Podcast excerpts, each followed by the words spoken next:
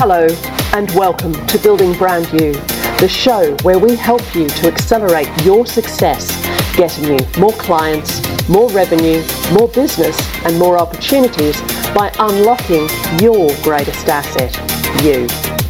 My name is Kim Hayner. I'm an international business coach, a recognized global expert on leadership and visibility, and I designed this podcast for you to help you unlock what you already have and to give you a whole host of tools and techniques that you can implement in order to accelerate your success and build your own brand you. We also publish exclusive material, offers, and behind the scenes content in our Building Brand You Facebook group. And if you'd like to find out more about our Building Brand You coaching programs, you can book a free 20 minute call with me where we'll explore where you are and whether Building Brand You coaching is the right fit for you. You'll find both of those links, as well as many others, in the show notes. So let's unlock this episode and lift the lid on what's next in Building Brand You. Hello, everyone, and welcome to this feature length episode of Building Brand You.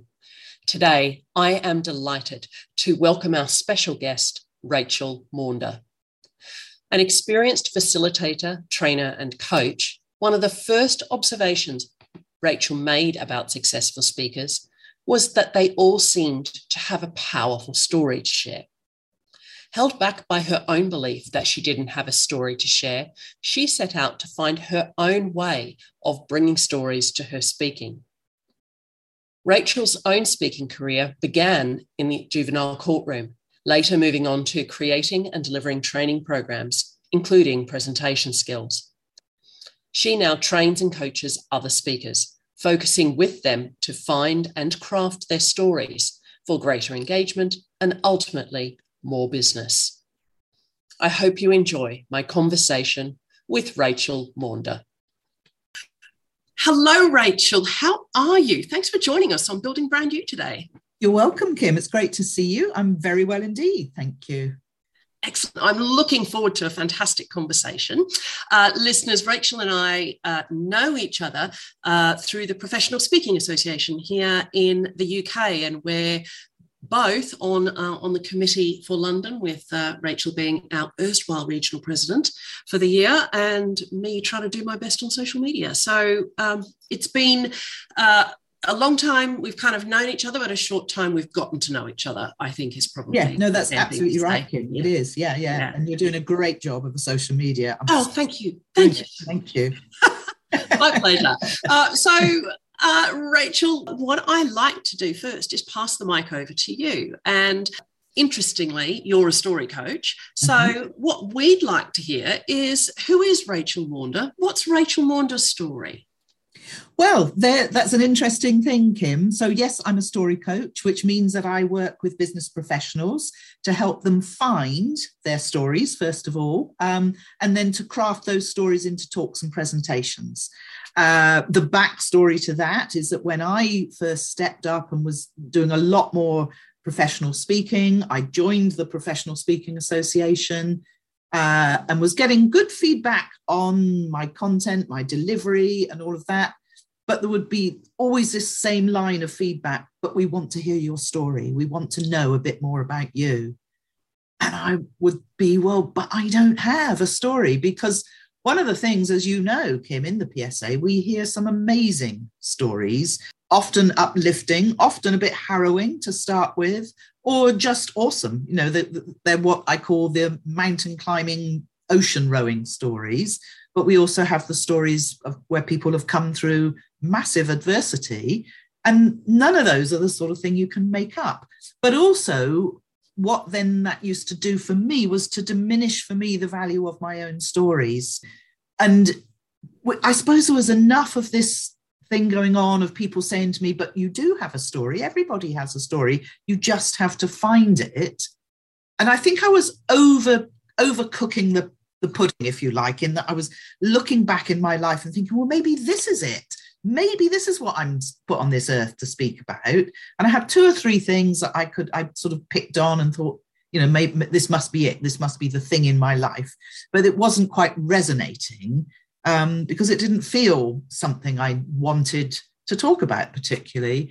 And then it, it was like one of those almost overnight things. I woke up as if to suddenly realize that, of course, I have a story. I have my story of how I come to be doing what I'm doing.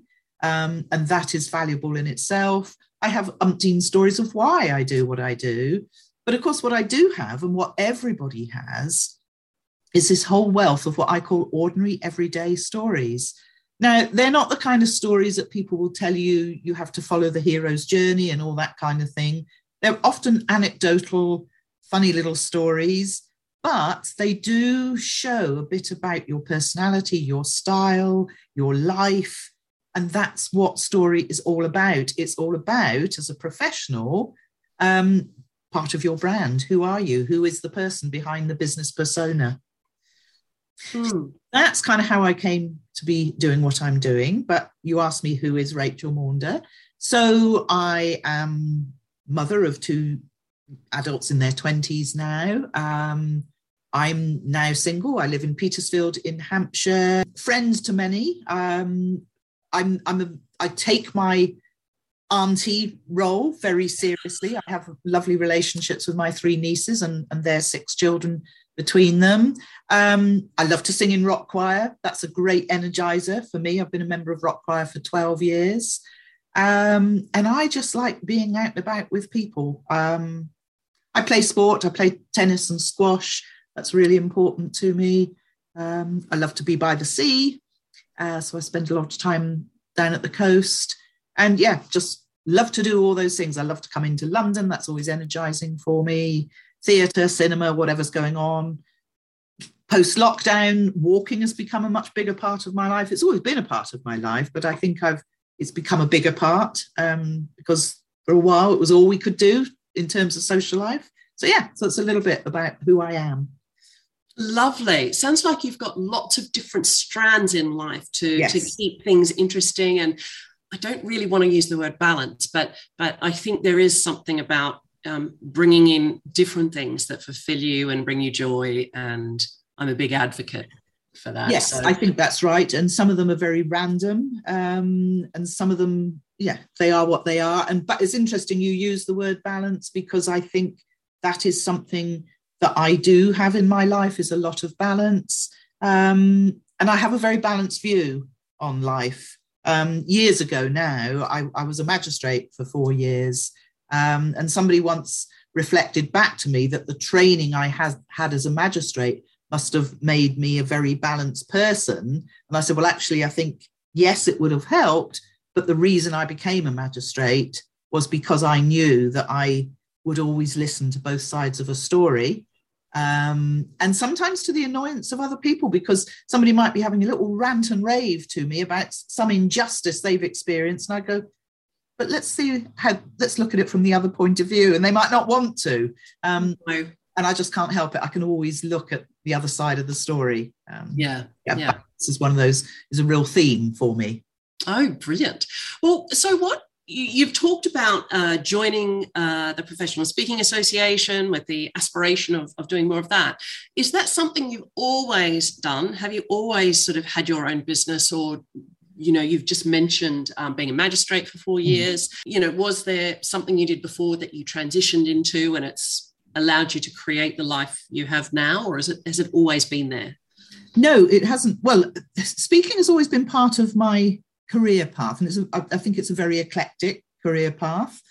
Post uni, I worked as a as aircrew for three years. Um, Freddie Laker, you you probably don't remember him, Kim, but some some of the listeners will.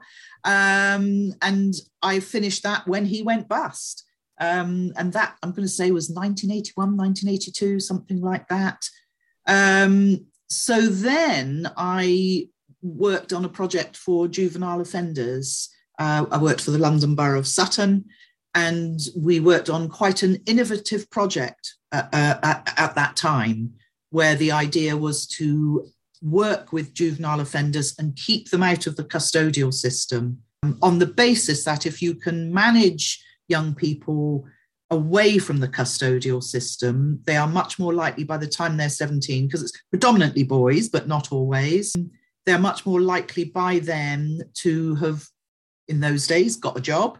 I know that's not so easy at the moment, possibly got a girlfriend, and the crime goes behind them. Whereas if at 13 or 14, they are sent to a, a youth custody provision, they are much more likely to become more criminalized. So that was kind of the thought behind it. That took me into the juvenile court, and that's where my speaking in public started, um, albeit in a very small, formulaic way. But my next role and the role after that took me to a different um, London borough in a different role. And the third role, I was in the legal department, actually doing the advocacy for some of the childcare cases, and I absolutely loved it. What happened after that was I then went off to live in Thailand. Um, but had I not gone to Thailand, I was I was I had a place on a course to become a barrister to start doing that journey because I loved the advocacy so much. Um, but you know, by the time I came back from Thailand nine years later with two young children, it was a past idea. I did, yeah. I did consider it at that time because nothing's impossible, but decided it wasn't where I wanted to be. Um, yeah. Point. So, um, so yeah. yeah. So that was the speaking. On the back of that, then also did some training work. Absolutely loved that. And if I'd known how to do it, I would have become a professional trainer at that point. But I had no idea that it was even a thing that you could do. And then 2010 I took out a franchise with the Athena Network, so running networking groups. So again, that kind of speaking, facilitation. That's where it started to come to the fore a bit more because I realized, you know, having immersed myself then in the world of small business owners, entrepreneurs, that actually I was more confident and more able in the in the world of, of speaking, professional speaking. Um, and that was the point at which I decided to you know make it more make it a bigger part of my of my business as it were um, mm. it's also the part time that i started training in presentation skills because the athena network um, meeting is such that you have a 10 minute presentation from one of the members but many of them were very reluctant to put themselves forward to do it because they were terrified of, of giving a 10 minute presentation so i started training in how to do it how, how to create a 10 minute presentation and deliver it so um, it was as simple as that. Yeah, it, it sometimes when these things happen on our journey, as you said at the start, it's quite an eclectic journey. Yeah, and yeah, yeah. I've learned some things about you in, in this first 10 minutes of our conversation, Rachel. But, you know, you talked about um, balance, mm-hmm. uh, re, you know, that you have a balanced view and you listen to both sides of the story. And it's really interesting how that comes out when you talk about the thread of where mm-hmm. you've been um, from a career point of view.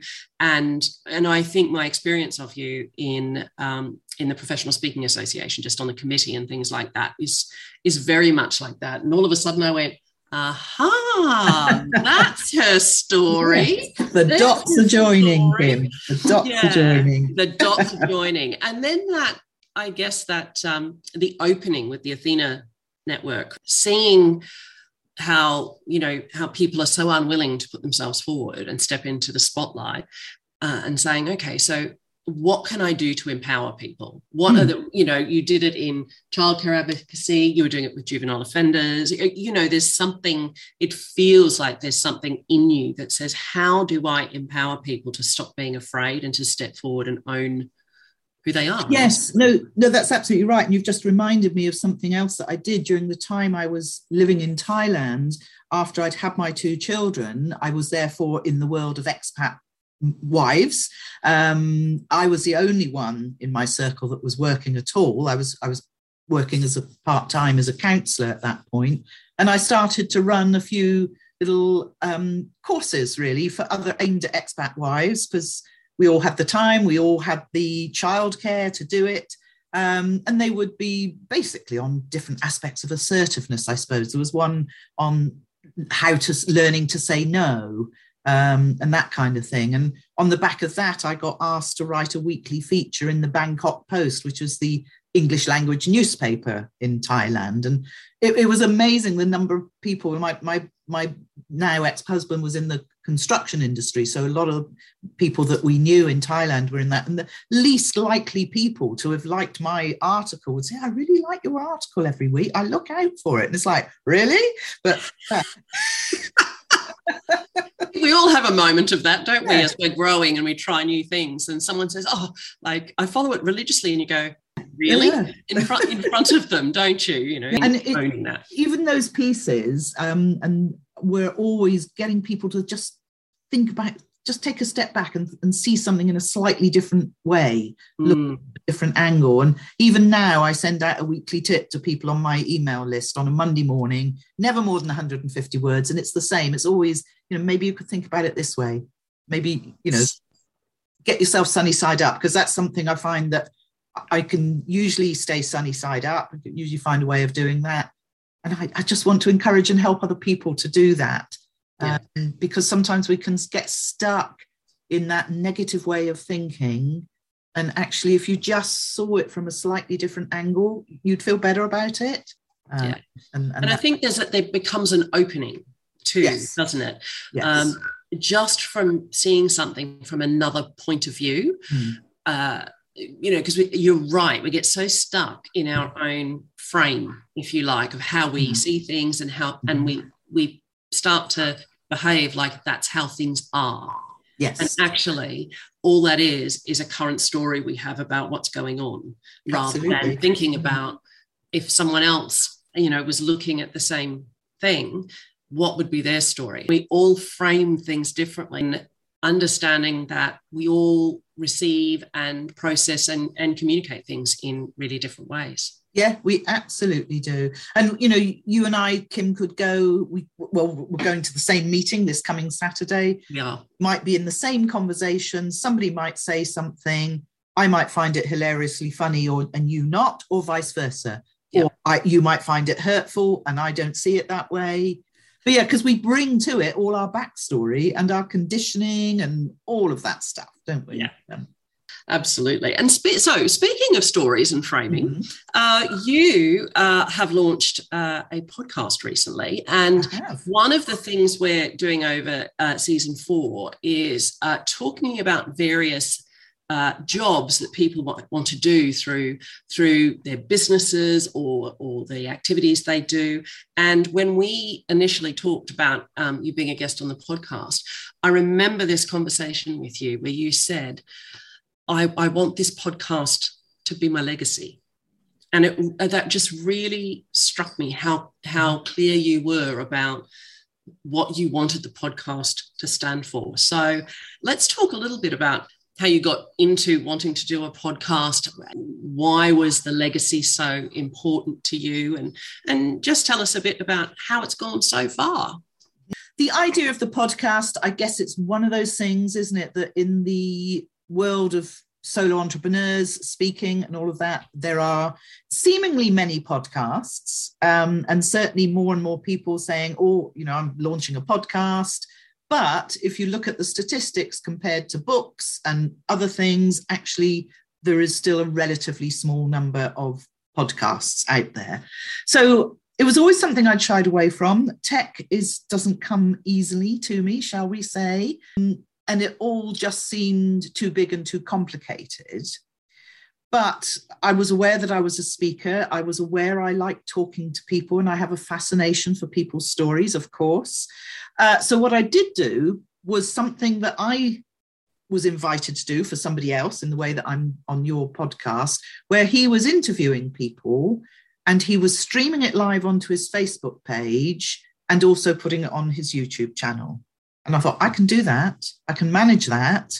So I started doing a series of um, those recordings, and they were called Story Lives. And I was talking to all sorts of different people about how they came to be doing what they were doing. And that was fine. I enjoyed it. In truth, the watching numbers wasn't that high. And something just told me that actually I needed a little bit more of a hook of interest that um, I needed, yeah, just to niche down a little bit more. And three, two or three things happened, or that was one of three things that happened to sort of give me the idea for the, the Other Stories podcast, which is the one I launched. um, because the intention was to, at a later stage, turn those episodes into a podcast. That was the idea, which has not happened. So I then read a book called Why I've Stopped Talking to White People About Race. Mm-hmm. Um, and what I took away from that book, or one of the things I took away, was that we, as white, privileged, middle class people, need to educate ourselves about what it's like to be um, non white, however, people like to describe themselves in that way. But also for me, it goes much further than that. What it's like, I've always had this fascination to know what it's like. I mean, I can remember years ago now when I was about 12 years old being really upset because I suddenly had to wear glasses. It was discovered I was short sighted. And my mum saying to me, But I, I, thought you always wanted to wear glasses. Said, no, I just wanted to know what it was like to have to wear them, which is not quite the same thing. Be careful what you wish for. exactly, exactly. So there's always been that fascination to know what what would it be like to be the only black person to walk in a room? What would it be like to live life in a wheelchair? All those sorts of things. So that was at the back of my mind that it was up to me to educate myself. And of course, the way I like to find out is to talk to people and ask them. Um, I am not going to go off and read a load of books on that. I'm, I'm, I'm really not. And then one of my story live interviews was with a lady who she um, she is from Pakistan, so but we didn't actually touch on that particularly in the interview. But she's also um, an introvert, and we had this really hilarious conversation about the differences um, be, as being in the audience as an extrovert or an introvert. Because I'm an extrovert, so when the speaker says raise your hand, mine is up um, call out your answer, I'll call out, whereas she would be much more reticent and so on. So, and it was somehow during that conversation that those three things came together. I thought, this is what my podcast can be. It can be conversations with people who are in some way other from the rest of us. Um, and so that that's that gave me the idea. So I then had to set about learning how to do it, how to do the tech, and I also knew that I wanted seven or eight episodes ready before I launched. So my original intention was to launch last October, November, but I was more attached to being ready um, with those eight episodes than I was to the date. So I think it was something like the end, the last Wednesday of January, I finally launched. So um, so yeah, so I'm really enjoying it. Um, I would love to hear from any listeners who feel they have a story that might fit the categories. Um, so far, I've spoken to the lady I talked about, who is an introvert. I've interviewed somebody who lives with MS, somebody else with chronic fatigue, somebody with uh, autism and ADHD, anything that makes you feel a little bit other. The idea is partly to let listeners understand um, what it's like, but also for us to sort of think, oh, actually, I can do that. If, if, if it makes it easier for you, if I do this, uh, or if it's that actually that's a really crass question for me to ask you or comment to make, then I'll now hold back from making that crass comment because I'm I would have said it with the best intention, but perhaps you know the typical one um, and I know I don't do this anymore, but I've probably been guilty of it in the past. If somebody's telling me they've been diagnosed with breast cancer, I was probably that cheery soul that would go, Oh, but most people recover from that, don't they? Yes, they do. But if you've just been told you've got it, you don't know whether you're going to be in the 20% or the 80. And so to have somebody sort of say, Oh, but most people recover is not perhaps what you want to hear at that time. And it's just uh, now that you know, now I know that then it's easy enough for me not to say it. So it, it's things like that that um, just make us more inclusive, knowing how to behave. A lot of people, I remember years ago working with somebody in my team, and she had time off for work for cancer treatment. And she said, even people that were her good friends would cross the road rather than stop and speak to her mm. um, because they didn't know what to say. Mm. So it, it's that sort of thing. And I think mm. things where people don't know what to say. Mm. And somebody actually has given me feedback of, of, of they, they're really enjoying the podcast. And she said, I love it because she said, you get to ask all those questions that we would all love to ask, but don't know if it's okay to, and Mm. it not be in the situation where they're meeting my guests, because that's why they're coming on the podcast. Um, yes. Yeah. No, I'm going to ask them, and you know, it's fine. So, so yeah, so that that's what the podcast is all about and how it came to be.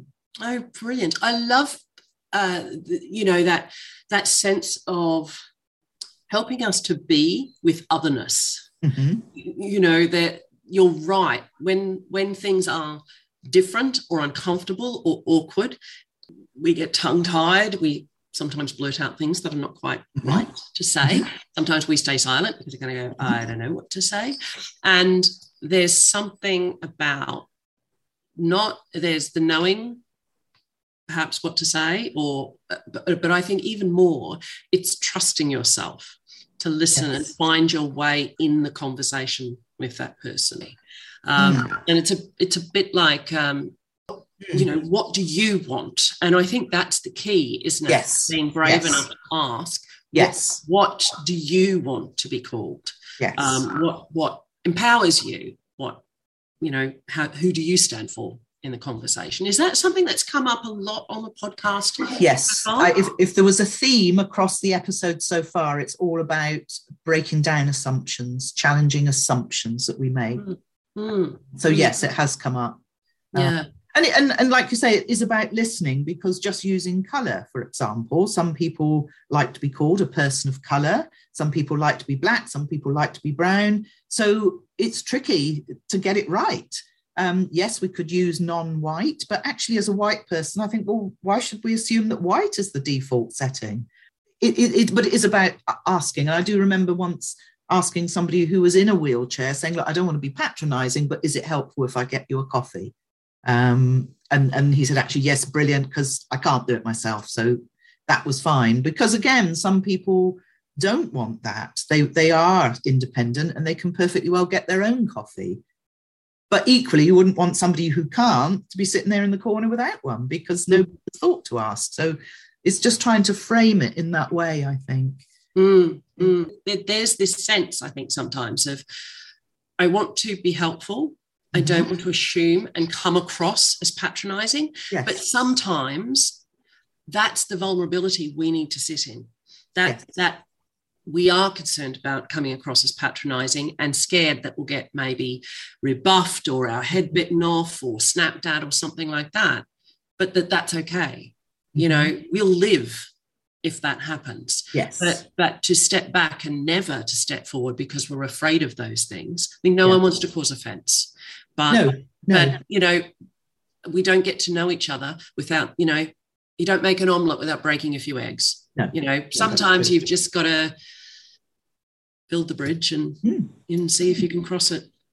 yeah absolutely and, Mm. and as you say we still make mistakes i mean i know that i would i would ideally choose never to well, open a you know presentation or anything with ladies and gentlemen because i might have some um, people who choose to identify differently than that in the audience.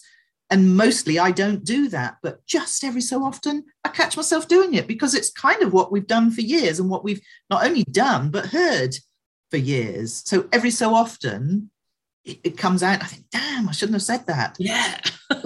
you know it's that as well. But uh, yeah and, and it all ties in with i can remember as a teenager sort of sort of late teenager 17 18 having some fearful arguments with my dad and one particular friend of his and it was around the time um, where it was becoming legal for homosexuality and i remember this one particular and i don't think i knew anybody that was presenting as as homosexual but it was just that sense of justice in me. And I remember my dad's friend saying, Oh, they shouldn't be allowed to be teachers. And I was saying, Why not? What difference does it make? And the idea was, oh, that he said, Oh, well, they'll be, you know, trying to persuade the children to become thought, No, they won't. it's a ridiculous argument, but I can remember being so furious about it. Um, as I say, even a- a- apropos of nothing, it wasn't that I had friends that were or had any cons- thoughts for, for myself about that. It was just, it didn't seem unfair or just to hmm. be penalizing somebody for, for being brave enough to show their difference, as it were. So, Mm, mm. So, in um, how many episodes are you in to the podcast so far? I think today is episode nine. It's episode nine. Oh, I've got Yes, eight or nine, something like that. Because I, the, how, why I'm not sure is that I released two or three episodes on the first day, Ah, and so Yeah. I was kind of therefore Yeah. day is not week nine. yeah. Okay. Uh, so, out of those those nine so far, um, Mm. what have been some of the biggest assumptions that that have emerged that you've gone, Oh, oh, wow, you know, Yes, that's a good. an aha moment. That one. I guess. I mean, today's um, episode is with Sobia Jawed, who is a hijab wearing Muslim woman. Um, she's born and brought up in the UK, and was her mother is not a hijab wearing person. It was a decision she made herself in her teens, mid, mid to late teens. And this is my own assumption. When I first um, met Sobia, again through the PSA, I was really surprised that as a hijab um, wearing Muslim woman, she does kickboxing. Um, and that that was my own assumption that that wouldn't be something that a hijab wearing Muslim woman would do. Um, so that was great learning for me because we're all always learning, aren't we? I don't know why I would have made that assumption, but what I did. Yes, and there are a lot of assumptions. I mean, they all talk about assumptions. Yeah, I mean, I'm just thinking that somebody who's, you know, very little hearing, assumptions are made about her being daft, certainly when she was younger, that she was stupid as well. Um, and I know that although I haven't interviewed this particular person, I know someone who is partially sighted, and I know that was part of her story when she was at school that it was assumed that she was um, not capable of achieving academic results, Uh, Mm. but she couldn't see. It's like, where does that come from? That's not logical. Yeah, it doesn't fit the mold of success that Exactly. society has built. Yes, uh, and interesting you say that because actually, again, one of the episodes is with somebody who has a condition affecting one of her eyes, so that her one of her eyes doesn't face forward, and that was what she felt when she was at school. She she felt she didn't fit the model of of a successful student, which actually she was. Mm. And, her perception was that when it was her turn to go up for her prize at speech day, that the clapping quietened because she Oh. attractive, long haired, you know. Popular, Yes, exactly. all of that. Exactly. Yeah, Yeah. yeah, yeah, exactly Yeah. all of that. Yeah. So that assumption of what what people can achieve because of you know because of their difference. Mm. I, I think often the biggest um, surprises are the ones where we catch ourselves out. I mean, you Yes. mentioned Yeah. um, the, the, the, the sort of the moment with Sobia, sort of going, oh, I, I had this story I didn't even know was in my head about Yes. that that's not something she would do. Mm. And then when you actually examine the story and you kind of go, well, I don't know where that came from, but you know, our, our brain is an amazing thing, isn't it? I'm not a neuroscientist, but you know, it just absorbs stuff from everywhere. It absorbs stories from everywhere, and then it does something in there and makes sense of them all. It thinks um, Yeah. and tries to give us a pre-seed version to help us survive in life and not get eaten by lions. You know, so it, I think it's really fascinating that the thing you came to first was actually an aha moment about your own assumption. Yes. Yeah. Yes. And and um, as you say, uh, Kim, our brain does fill in. It fills in the gaps. So what we don't know, we make up based on past experience or what the little knowledge that we have. Um, so it's not to beat ourselves up about it. Mm, It is to continue growing, learning, finding out, and mm, taking the responsibility that the author of the book I mentioned throws our way of saying it's up to us to do that learning and to challenge those assumptions. mm. Yeah. But you know, at the end of the day, you don't know what you don't know. Exactly. And and for me there's often a, a, a power and a freedom in just owning that and Mhm. and kind of even with your with when you're with other people and you think am i about to put my foot in it? And you go what's the worst that can happen? Hmm. what's the worst that can happen? That's you know it, i will either learn something or connect or both or Yeah, you know contribute to somebody. Yeah, yeah. I always remember being on the other side of that, Kim, because I was I had my children relatively late in life. And much as I like to think I don't look my years, I did occasionally get asked if I was the grandparent.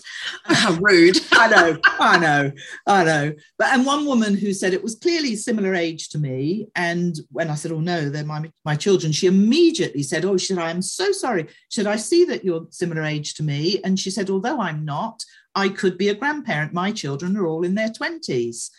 So absolutely fine. Yeah. She and i became you know quite good friends after that because we just met and whatever. But i thought that's the way to do it. When you put your foot in explain your thinking because that's perfectly logical sense. You know her youngest was 21 the eldest was 28 of course she could be a grand yeah.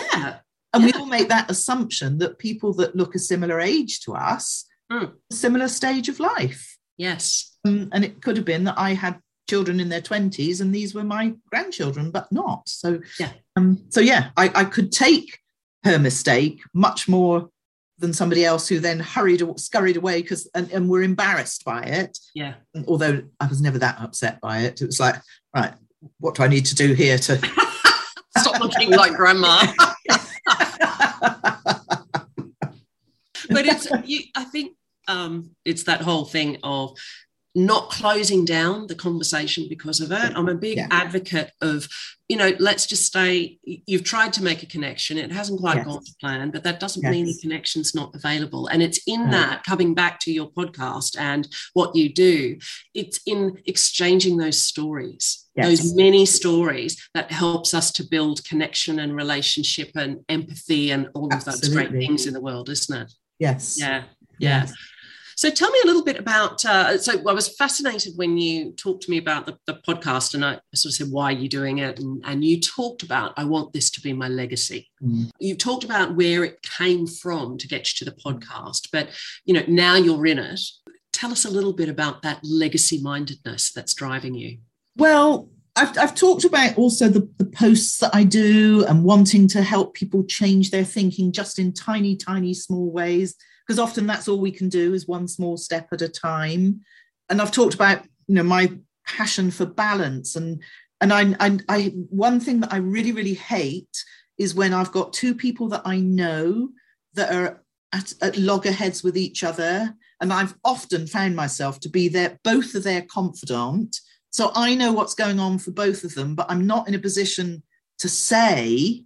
And I think, oh, I just wish they could hear each other's story because it would make the world of difference. Um, and I think that's that's what I want for the podcast.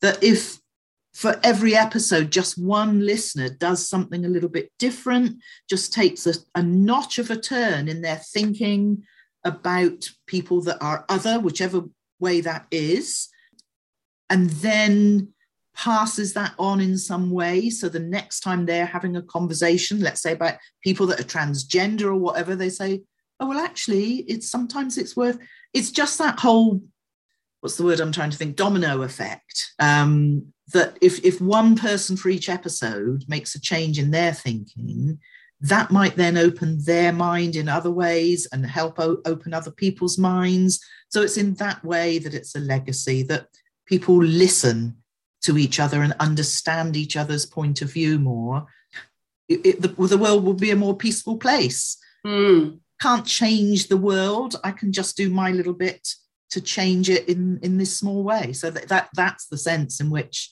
it, it's it's my legacy, or you know, part of my legacy, um, because stories help change the world as well.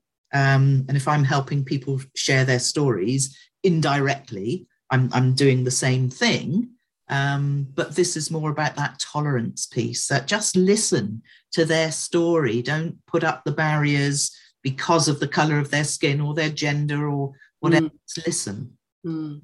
Um, you talked really early in, in our conversation about how other people's grand stories you thought intimidated you, and you thought, "Well, who am I? You know, I haven't you know, overcome those odds or swum the English Channel or any of, of those things.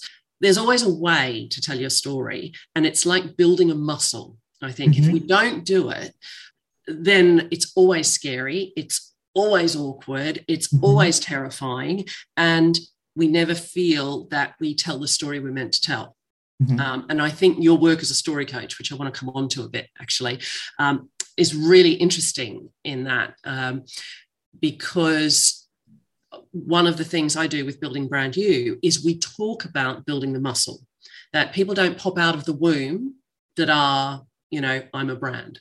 It takes little steps like you said mm-hmm. the what is it the journey of a thousand miles begins with one step. Yeah. Um, it, you know it is about building that storytelling muscle and getting comfortable with how we do that for ourselves mm. so t- tell me a little bit about um, i'm sort of going to segue a little bit into um, your work as a story coach and and and how that came about and some of the some of the more specific things perhaps you you work with people on yeah i mean how it came about so i've, I've, I've mentioned how i started in presentation skills training and, and mm. kind of developed and it was a theme of um, my work that i always enjoyed and where i felt i added the most value because on my one day course that i mentioned you'd see people come in at half past nine in the morning terrified and nervous at their speaker and you could see how much they'd improved by four o'clock in the afternoon. So I knew I was adding value. Uh, I then sort of went around the houses, uh, uh, as we often do as, as solo entrepreneurs, finding your thing. I, I, was sort of doing a bit of business coaching, which was all about confidence coaching rather than facts and figures type of coaching. And then I was doing all sorts of different bits and pieces. Running the networking groups meant I was delivering training on networking I'd also got into helping people again through my facilitation and so on, and because of my balance, helping people manage challenging conversations. And all of those sorts of things were coming under my umbrella of expertise, if you like, and things that I loved doing and I knew I could offer value and, and was helpful with. Um, I also understand the importance of brand and of image as part of that brand. So when I um, stepped away from being a, a, regional director with the Athena Network, which is four years ago now, I looked at all those different things that I offered and put them under this lovely big umbrella of personal brand. And that was kind of what I was doing. And I would offer that. I'd offer training and coaching, and that was kind of going okay. That was that was so called my niche but and it, all my work was aimed at women in the professions where they struggled to get leadership roles so law finance construction all of that and the, the whole thing was about helping them get the next promotion well of course um, covid hit two years ago and guess what nobody was thinking about promotion it was how do they keep the job and how do they manage it from the end of the dining room table kind of thing so i had to kind of take a step back but then a few months onto that, I was working with the wonderful Julie Creffield, who we both know. She was my business coach. And she said to me one day, she said, Rachel, I still don't know what it is that you do. And she said, I really want to be in a position where if somebody said they need this, that I can say, oh, you need to go and speak to Rachel.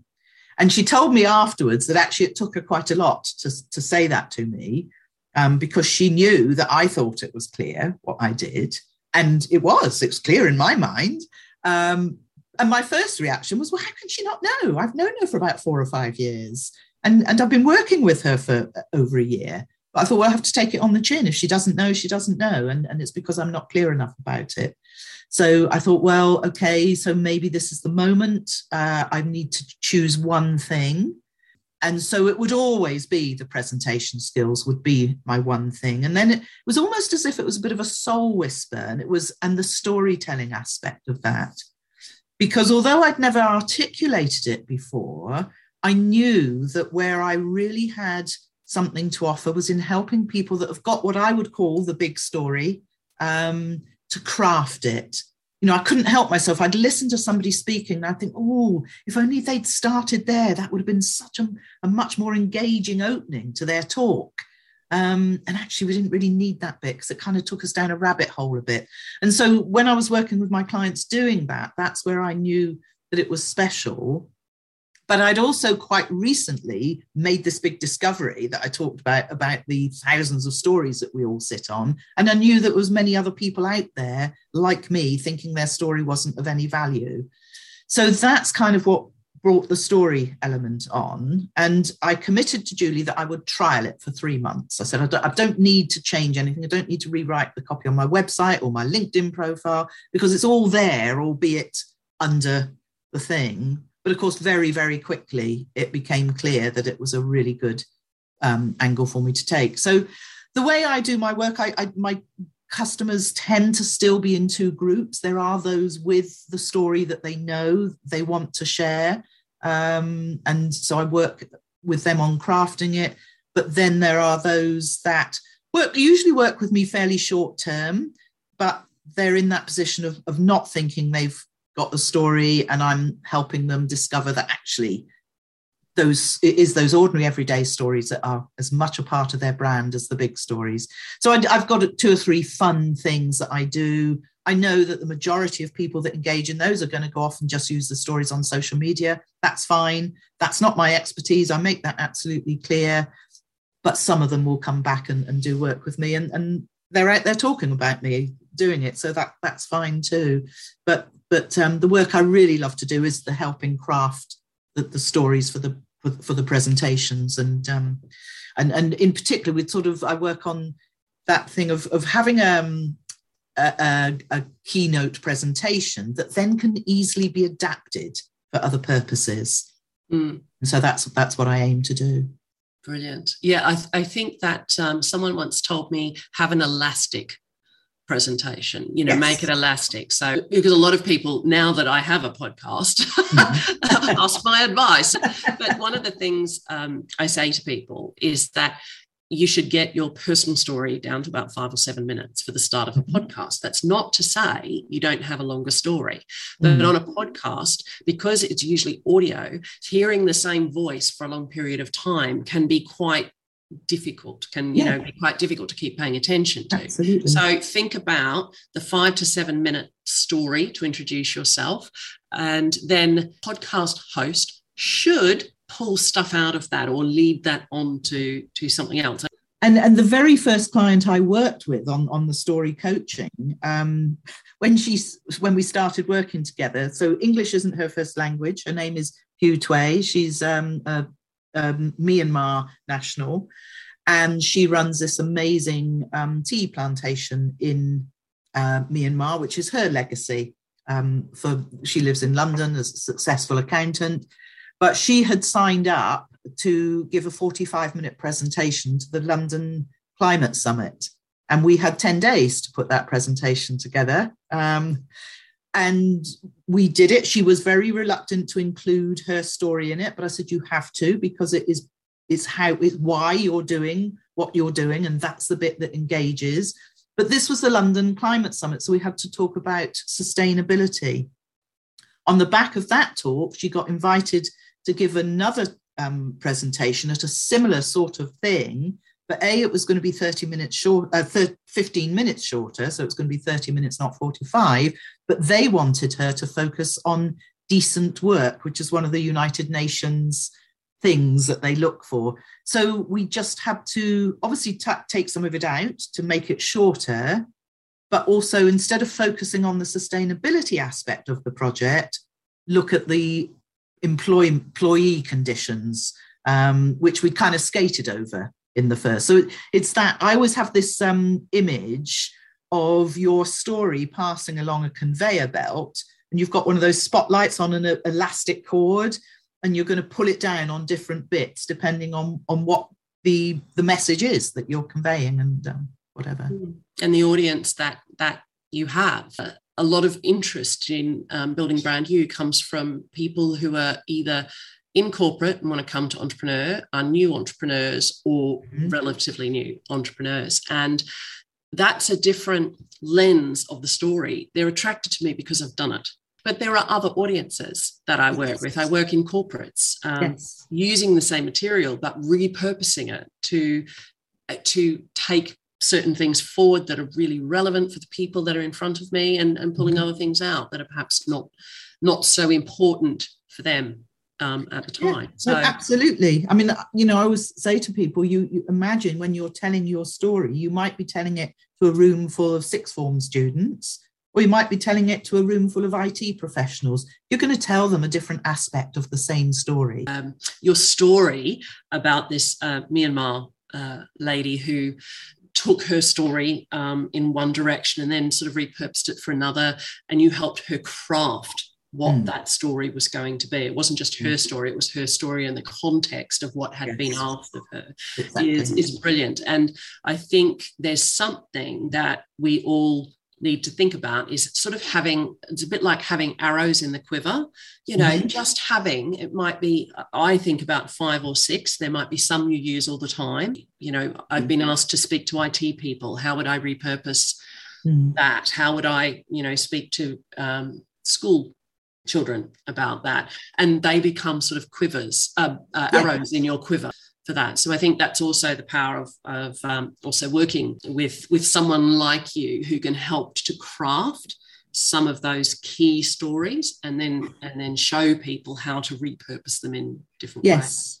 And also, there are people that are ready to share aspects of their story, and this would be perhaps, you know, the, the harrowing life adversities kind of stories.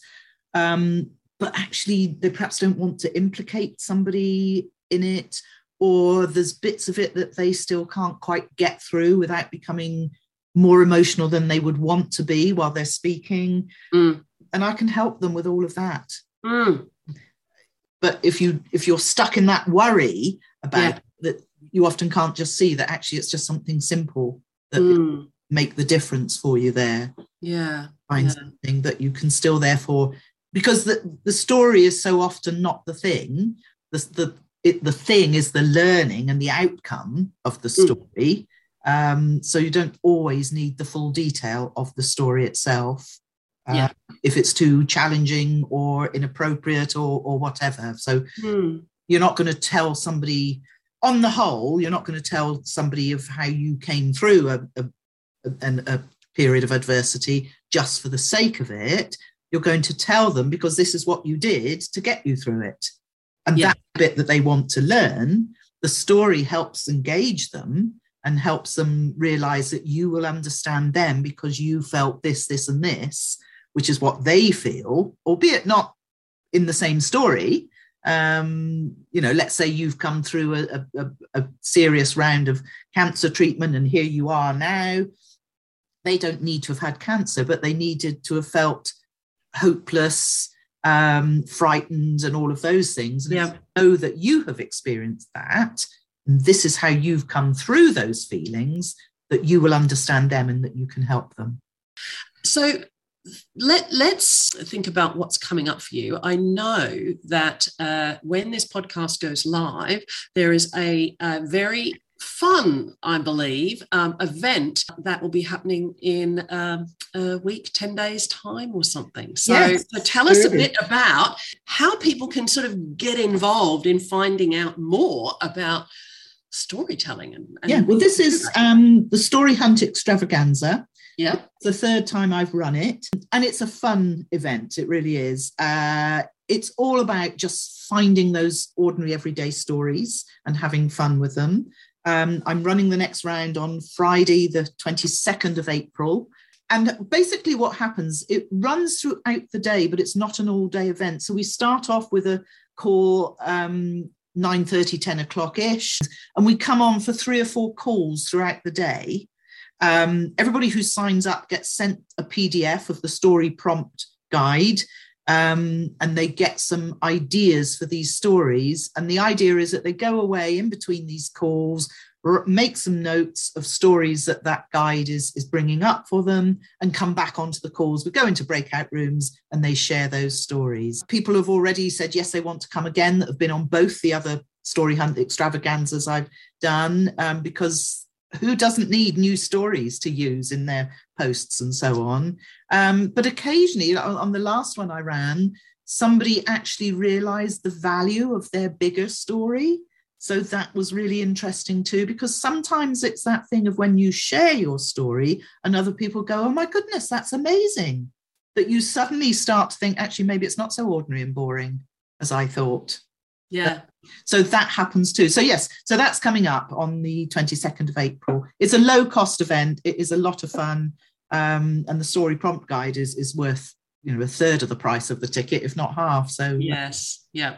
Well um, we will make sure because we're recording this a little bit ahead of time we will put all of those details in the show notes. And um, what else have you got coming up uh, rachel apart well, from the extravaganza the story hunt extravaganza? Well, I've got a couple of um, new products. So I've produced a deck of cards, story prompt cards, um, and also a story journal. Now, you can use them together or you can use them separately. The idea is because of this thing of thinking, oh, I can't think of a story and I know I need one, that I've come up with about a hundred different prompts. Now, not everybody will have a story for every single prompt, um, but it's that thing of sitting in front of the blank desk the blank screen rather thinking, oh, I can't think of a story, just pull a card and it'll give you a prompt. It might say, think of a time where you were caught in a flood or whatever. And even though you were never caught in a flood, you might have been caught in a high tide or something. It will trigger the thought of a story for you. The story journal has similar headings. They don't completely align because of the way the two things are designed, but pretty much all the, the same prompts are in both products. So some people prefer to write, some people just like the idea of the card, some te- some people like the idea of both. Yes, exactly. And I think it, it again it helps us build the muscle. Yes, and I, exactly. think that that that story, those story prompts are a fantastic idea. I think for people to to step forward into mm. their stories, and it might start out a really tiny, tiny story, mm. um, and then you kind of flesh out the detail and go, "Now that's quite funny," I would yes, tell that exactly. at a dinner party. I'd yes. tell that, you know, at the yes. pub. Yeah. Yes. And it's funny you say what you've just said, Kim, because the irony of me always thinking I didn't have a story was that I was already doing those uh, weekly tips in my emails based on exactly the sort of thing that you're talking about. It was some, it would be something that I just observed on my train journey or something that I'd thought about while I was out walking the dog but I'd never thought of them as stories. I thought of them as reflections, which of mm. course are, but they were also stories. So I, I, have always been storytelling. You've always been a storyteller. Yes, I, I can tell. I can tell. so we've been we've been talking uh, for about an hour.